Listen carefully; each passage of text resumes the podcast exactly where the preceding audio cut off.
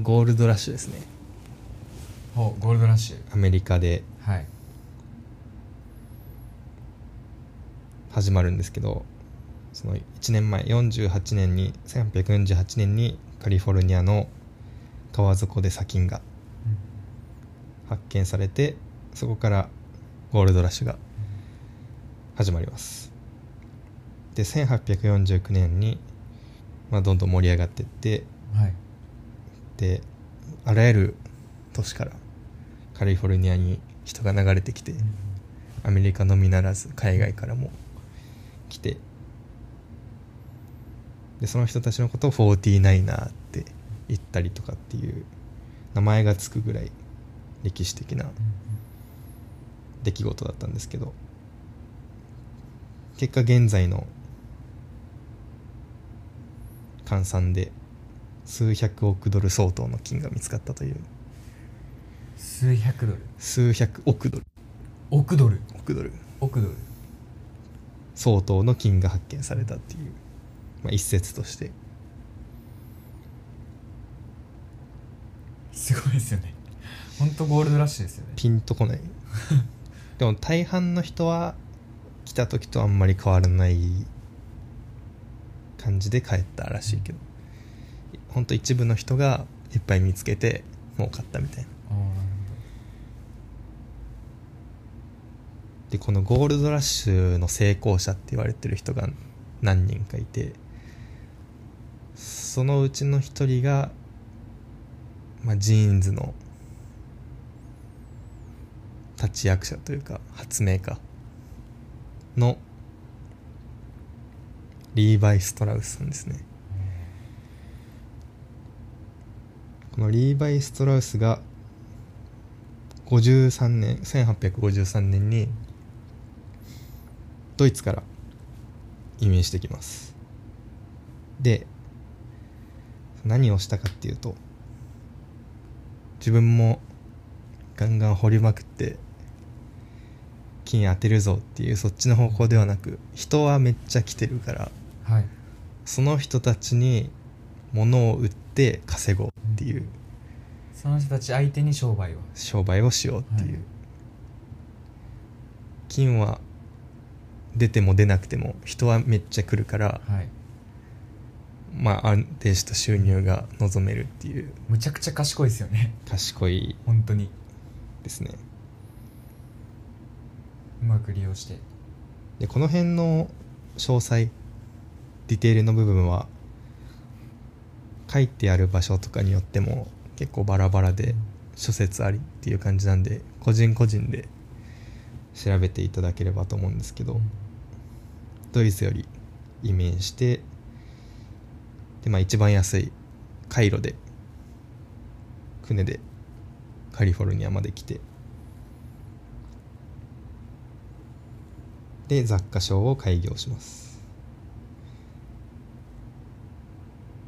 で現地でその炭鉱夫たち銀行を掘ったりする人たちからそのハードな肉体労働でも破れたりしない頑丈な作業着を作ってくれっていうので、はいまあ、その時はあの手持ちがなくて作れなかったらしいんだけどそのアイデアだけ持ち帰ってすぐ持ってたテント用のキャンバスでパンツを作ると本当の初期の初期はテント用のキャンバスだからもう白はいはいで風合いもよりがっちりした感じ今の青の感じじゃなくとはまた違ってでそのキャンバス地の頑丈なパンツが炭鉱夫たちに人気ででその後まあその炭鉱とかに生息してるヘビ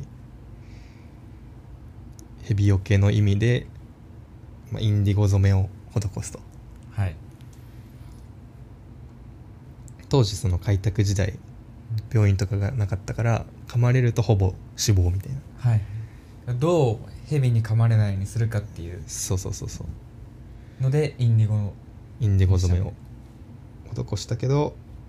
効果があったかはわから ないいまだにない気がしますけどねなかったんとも言われてる今になってはい当時は多分なんか良さそうだなぐらいの感じだったのかもしれないあんま来ない気がするもんみたいな気がするわでそのインディゴ染めを施したデニム生地このデニムとキャンバスでもまたそもそも違って色以外の違いがあってはい折り方が違ってキャンバス地っていうのは、あの平折りっていって一番単純なこうジグザグに縦糸と横糸を交互に組んでいって折る生地なんだけどデニムはまたちょっと複雑でこう折り目が斜めに出るような綾折りっていう折り方なんだけどおおなるほどまあ、なんでその記事にしたのかはちょっと分かんないけど今の知識じゃそっちの方が頑丈にできるみたいなことだったんですかね頑丈なのはキャンバス地なんだよね実はそうなんですねじゃあ強度を落としてまで変えたのかな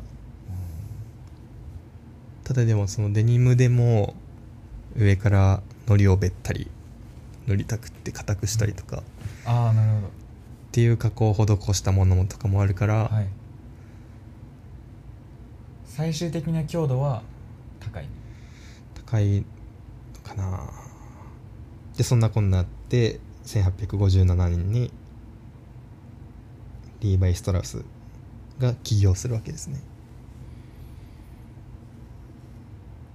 その雑貨商はなんか兄とか家族経営でやってたののなんて言うんだろう派生してやってたみたいなまだ自分のブランドじゃなくはいでパンツで人気が出てじゃあもうリーバイ・ストラウス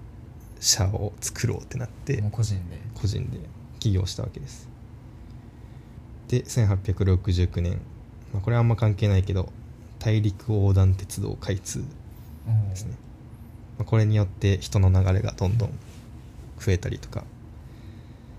あとここに向けてなんだろう鉄道関係の仕事をする人たちにデニムが人気だったとかいあーはうい話があったりとかあとレール敷く時にやっぱ肉体労働だからその人たちにも人気だったみたいな頑丈な方がいいですもんね頑丈な方がいいね本当当時は仕事といえばほぼ肉体労働みたいな感じだったらしくてちょうどいい時に生まれたなっていうタイミングとして、もう必然かのようにはい翌年1870年リーバイスと取引があった仕立て屋ジェイコブ・デイビスっていう人がいるんですけどその人のアイデアでリベットっていうのをつけようと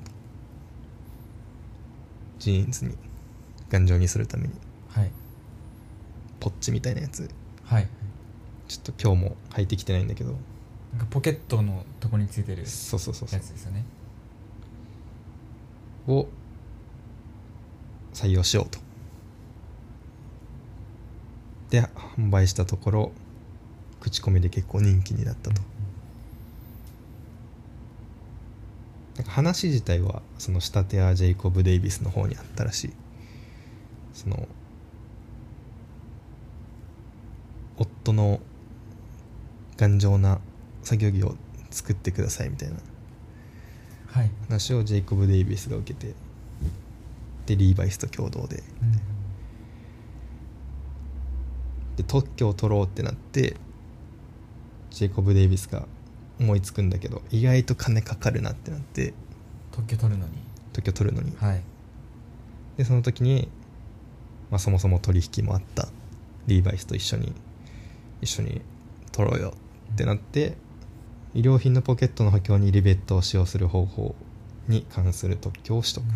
でまあちょっと時は進んで1890年この時にロットナンバーっていうのをつけるようになってはいパンツに、ここで501っていうよく聞くモデルが誕生して、まあ、俗に言うここがジーンズの始まりというかなんかねあの青くないやつとかもあるんだよねなんかなんだろうキャンバス地で赤いやつとかもあるんだよね赤いのもあるんですか赤いのもあったんだよねみ見てた資料の中でそれがどういうポジションだったのかわかんないけどで1929年ちょっと進んで30年ぐらい40年ぐらい進んで世界恐慌が起きてでこの時に牛肉の価格下落一見関係ないような感じもするんですけど、西部の牧場主の経営困難が起きるとで当時カーボーイたちとかにジーンズがすごい人気ではいで西部劇とかでも出てくるカーボーイたち開拓者たちがジーンズを入っててっていうのがもう一般的なスタイルとして認知されてたんだけど、まあ、今の部分が補足としてその経営困難になった西部の牧場主たちは東部の富裕層今度はいたち向けにその東部の富裕層たちにはもう西部劇とか受けてたから西部に呼んで観光業をやろうと実際に牧場を見てもらってお金落としてもらおうという試みをするんだけど、まあ、デュードランチとかって言われてるんだけどデュードランチデュードランチでこの時にその東部の富裕層たちが牧場観光するにあたってじゃあ俺たちもカーボーイっぽい格好をしてはいはい気分だけでもちょっと楽しもうみたいな、はいありますねディズニーでそのミッキーのカチューシャああみたいなそうそうそうことあですのよ感ねじで、まあ、東部の富裕層たちにもジーンズが履かれるようになってはいはい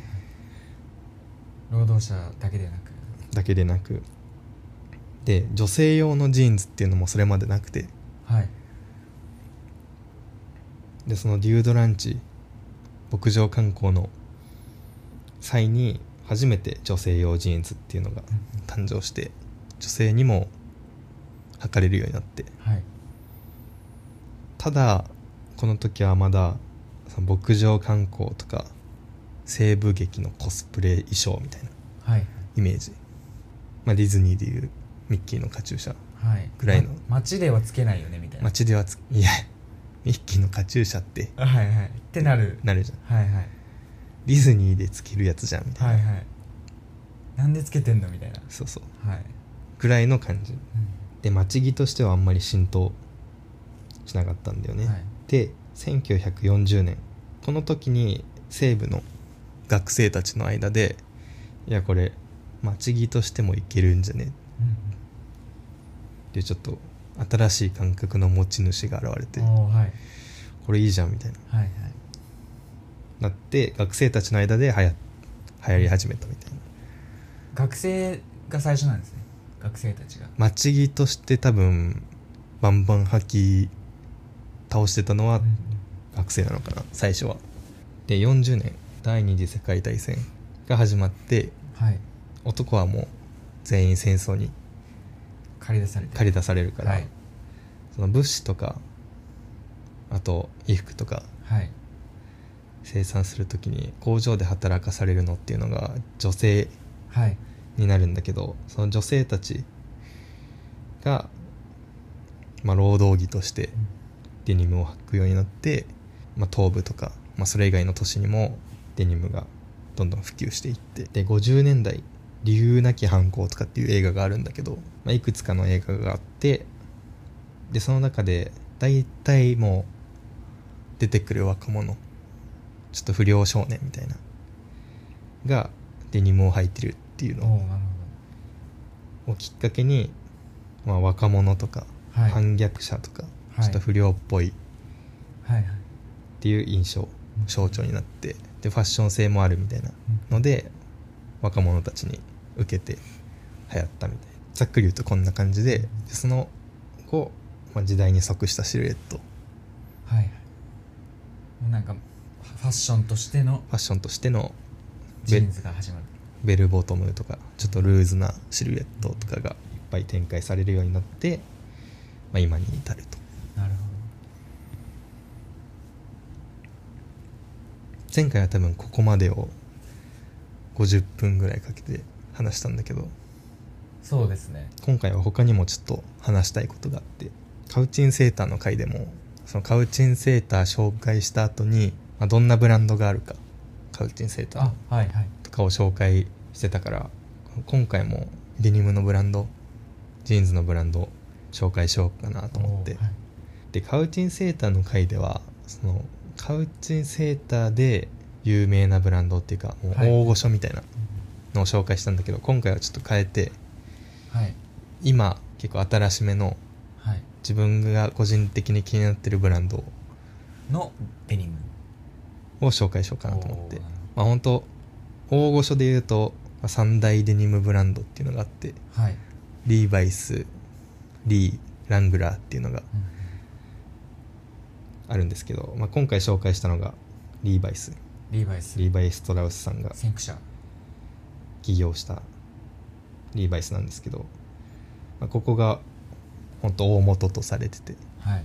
ここからどんどんサンプリングされてリーとかラングラーが出てきたっていうことであのリーバイスを軸に話したんだけど今じゃあどんなブランドがあるのかまず1個目オールドノートオールドノートオールドノートっていうブランドがありまして P ラボさんっていう人がいてこの人デニムパタンナーあのデニムの、えー型紙を作る人はいはい縫製の前の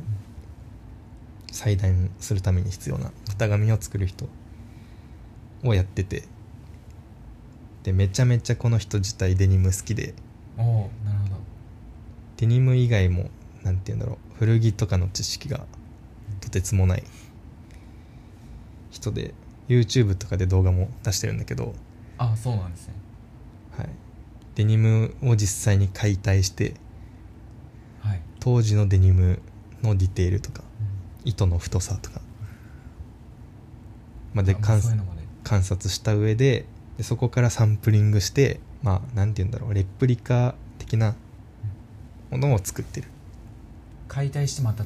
作るみたいな解体して研究してでそれをまた自分のエッセンスで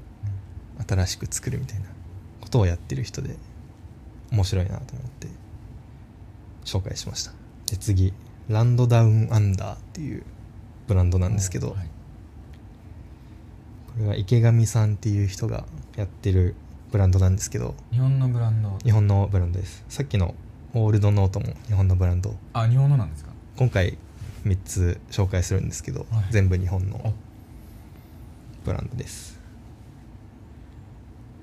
でこのオールドノートの P ラボさんとランドダウンアンダーの池上さんは多分どっちも岡山の人かなデニムで岡山有名な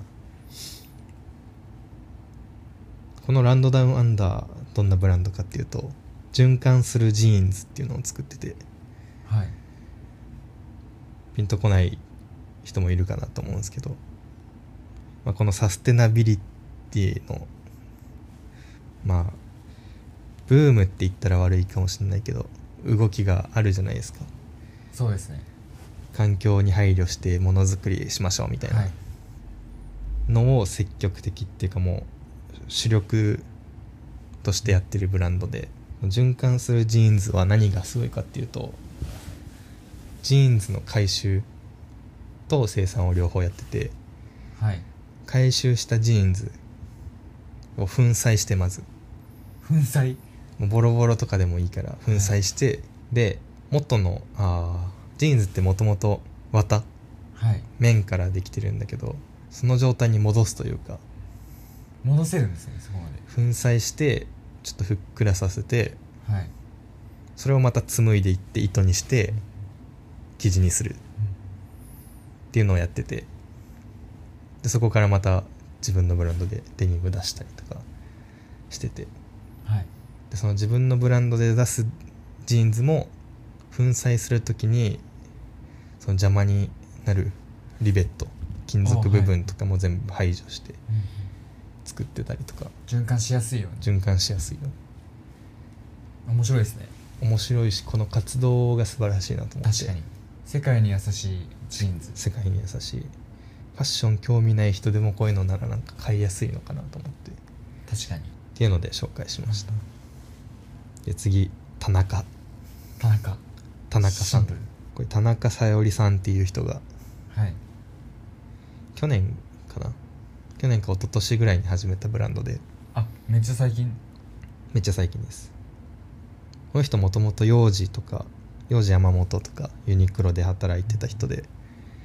でユニクロで勤務してた時はウィメンズの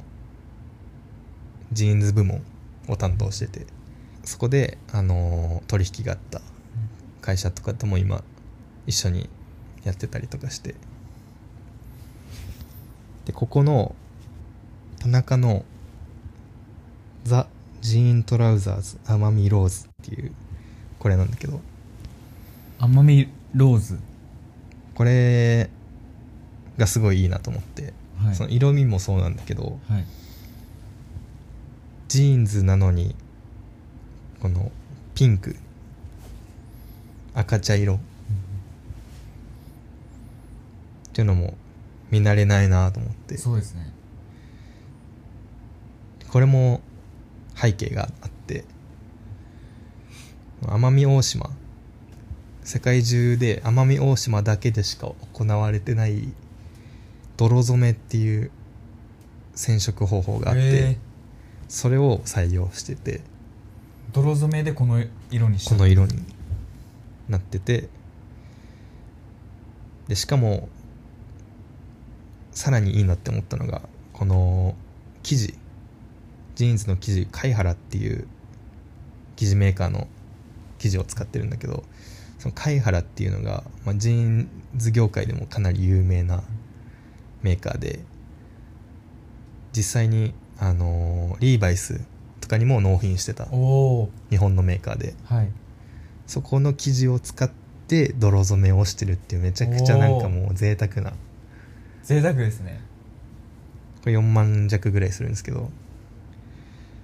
いいなと思ってすごい泥染め泥染めもうほんと奄美大島だけでしか行われてないらしくへてえこれスペシャルな一本になるんじゃないかなと思って確かに色もだし生地もだし生地もいいし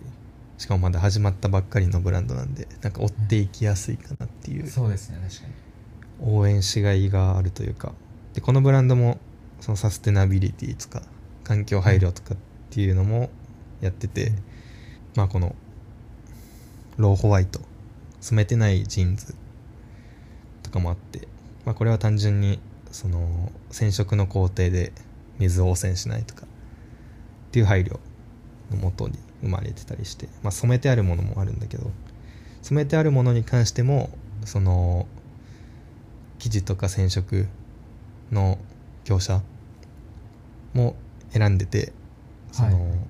飲み水まで飲み水の段階までリサイクルできるシステムはいを持ってる会社に依頼してたりとかああなるほど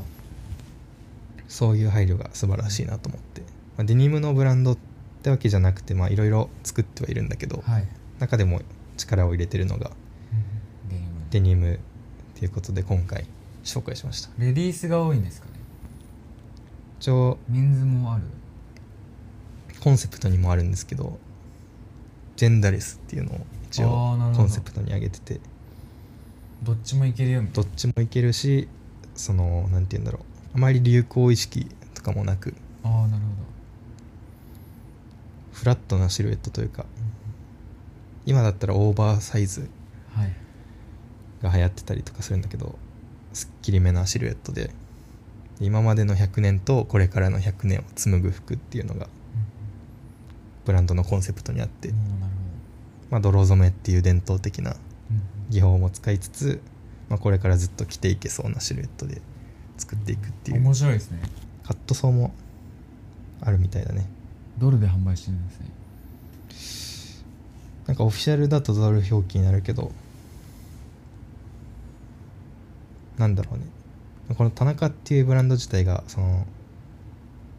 東京とニューヨークを拠点としててあなるほどどどっちがそのメインなのかは分かんないけどはい海外進出もしてる進出もしてるというかっていうブランドですねだいぶざっくり話したんですけど、はい今回結構まとまったってことですかだいぶはしょって詰め込んだというか、はいやっぱ岡山が多かったですね日本だと岡山そうですね、はい麺の生産量が高いんですよね確かその岡山の小島はい小島小島ジーンズとかそうですね今だったら小島ジーンズとかあるんだけどその小島っていうところがもともと島だったんだけどはい埋めてその陸続きにしてっていう経緯があるんだけどその陸続きにしたところはやっぱ塩気が多すぎてはいその昔あの田んぼとか作っても米がもうやられちゃうから塩気でもう強すぎて強すぎ て育たないからはいじゃあうちで作れるものなんだろうってなった時に、はい麺だったら塩気強くてもあの屈強に育つらしくて、はいじゃあこれやってこうってなってで麺の生産増やしてあ増えてみたいな増やしてってで古くからあった藍染めはいも用いてデニムが有名になったみたいな藍染めもあれなんですよねまた違うんですね染め方が藍染め染め方は別ですね岡山といえばえジーンズといえば岡山のね感じですもんねな感じがしますねはまあ広島とかの方もまあ隣なんだけどいはいそっちでも結構ジーンズは有名で、まあそのさっき言った生地メーカーの貝原さんとかは実際広島にあったりとか、まあああ、その広島なんだその辺のイメージって覚えとけば問題ないのかな、その中国地方のあそこそうだね結構海外からとかも来てたりするらしくて岡山にジーンズを求めにああジーンズストリートとかありますからねそうだねあとなんか干してああったりとかジーンズストリートにはいで通話あのそのジーンズストリートで買ったジーンズをその海近いからやっぱはい海まで持ってって履いて履いて海まで行ってはいその塩水と砂でなんて言うんだろう慣らすらしいあ柔らかく当たりもちょっと出るしあはそれがもう通えいのい楽しみらしいいいいで すねやりたいですねそれなんかネットフリックスかなんかに特集があっておおその日本のデニムを求めに来る人たちみたいなはいので紹介してたへえすげえアニメ以外にもやっぱ日本のすごい伝統とかありますよねやっぱ文化とかあるみたいねジーンズの工場見学みたいなのもできるらしくて岡山できるんだはい今できるのか分かんないんですけどそれもだからちょっと気になります行ってみたいね行ってみたいですね今はもう全然あれですけどコロナで GoTo も廃止になり配信なりもうずっと廃止廃止になってますもんねもうこのまま復活しないんじゃないかっていうありますよねその線向こうからしたらどうなんだろうね来てほしいものなのかなどうなんですかねどう思ってるんですかねと思ってるんだろうねでも多分行ったら人行く人が増えたら感染も増えるのはもう確かじゃないですか絶対そうだねだからそのなんていうんですか県県庁っていうんですか県庁さんっていうんですかとかは嫌がりそうですけどねああどうなんだろうねでもなんか町の営業やってるとことかは、うんやっぱ観光客来てくれたら嬉しいからそうだねしかもその特になんて言うんだろう工場さんとか生で見ないとはい分かんない部分とかもあるしそうですね、そもそも生でしか見れないだろうしはい、来てほしい人もいいそうですよねうんいや行きたいですね行きたいですねあ今ちょうど思い出してはいこんなブランドもあるよっていうのをあさっきの三線の他にはいこれ広島なんですけどはい尾道デニムプロジェクトっていうのがありましてプロジェクトはいブランドというかプロジェクトはいなんですけどいろんな人にジーンズを履かせて、はいまあ、その人なりの色落ちがするわけですよはいその人の職業によってはい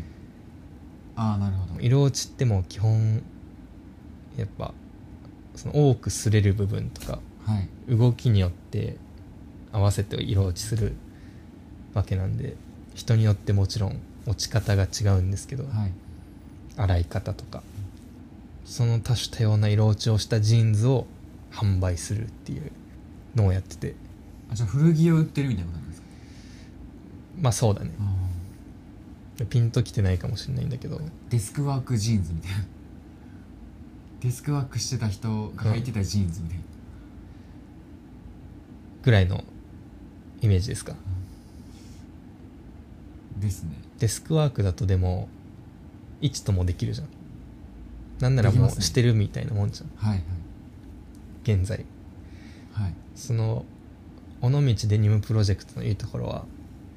絶対に自分がしないだろうなっていう仕事の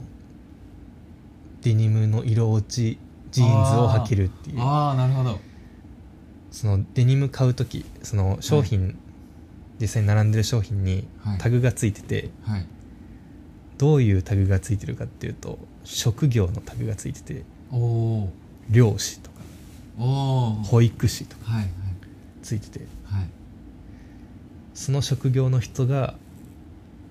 一定期間履いて色落ちしたデニムを販売してるんですよ、ええー、面白建築士みたいな建築士とか建築士のすごそうですねそうそうあとあれもあるあのー熊とか倒す方の漁師のああジーンズとかもはいうわすごそうもうめっちゃダメージジーンズになってるみたいなかもしれないし 血とかついてるかもしれないし熊とかにこうやってやるでその他にも木のジーンズ生の何もしてないうんはいジーンズも売っててこれ実は一度が買うじゃんはいでまあ一定期間履いてはい色落ちしたとはいするじゃないですか、そしたら販売できますええそのそそこで売れるってことですかそこで売れますあーそこに、ええーまあ、展示というかーはい出す品出ししてもらって店頭に並べてもらって売れたら1と2も収益が入える、ー、すごっはでだから本当にいろんな人に入ってもらえるようにい広めあ広めるシシステムっていうかそう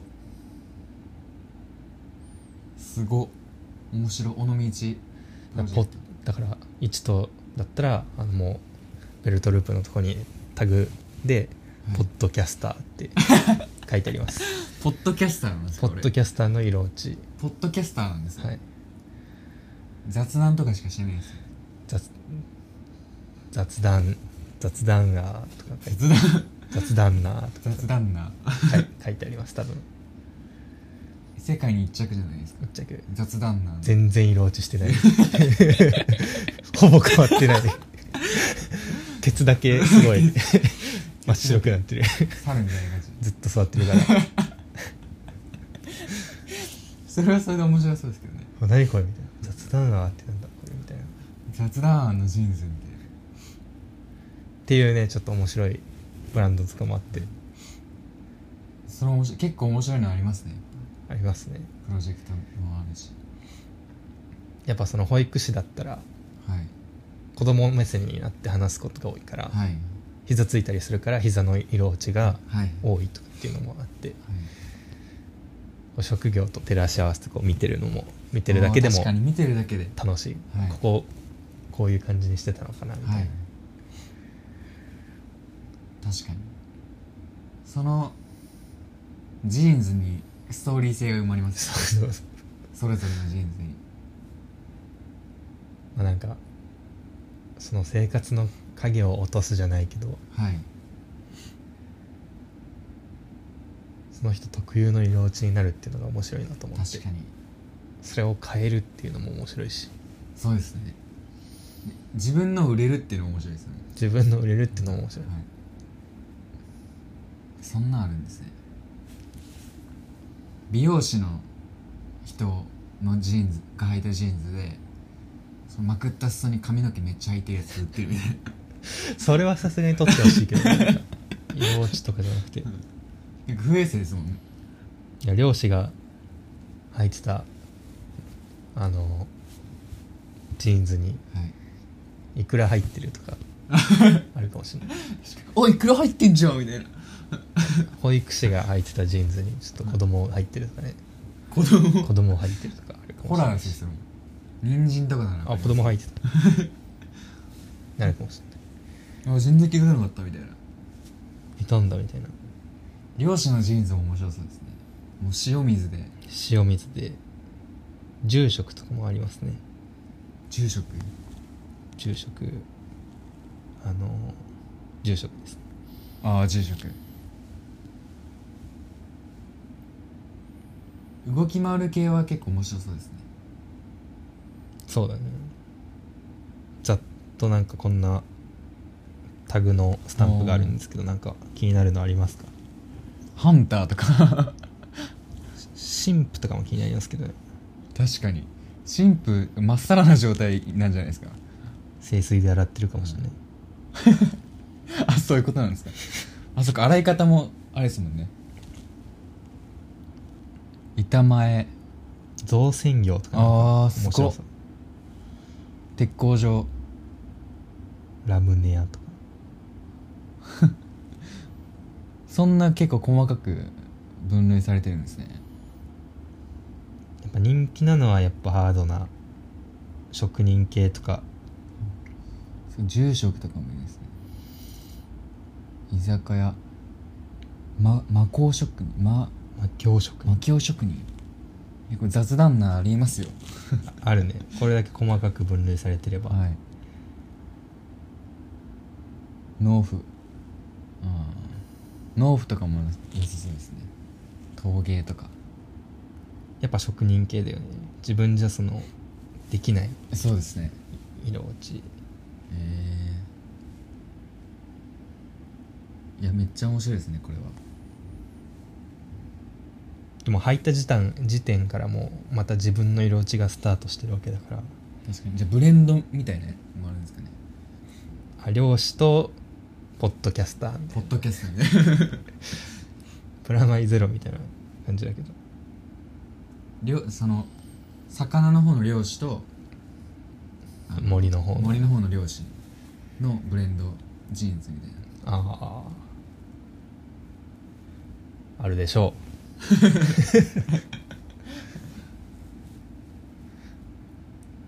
どこにあるんでしたっけ尾道う尾道でしたねこれは広島ですね、はい、広島なんでやっぱそっちの方ですね広島岡山これなんかね結構前に NHK でも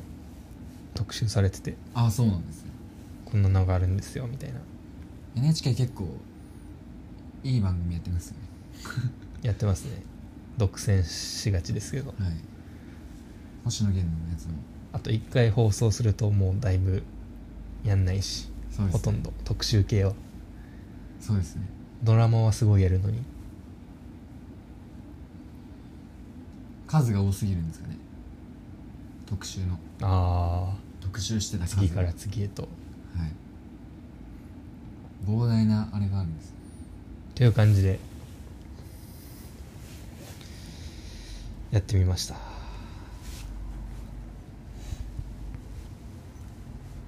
次回は多分クイズをやりますおクイズはいちょっと息抜きというか正午3回ではい新しいゲームをおお思いつきました多分あんま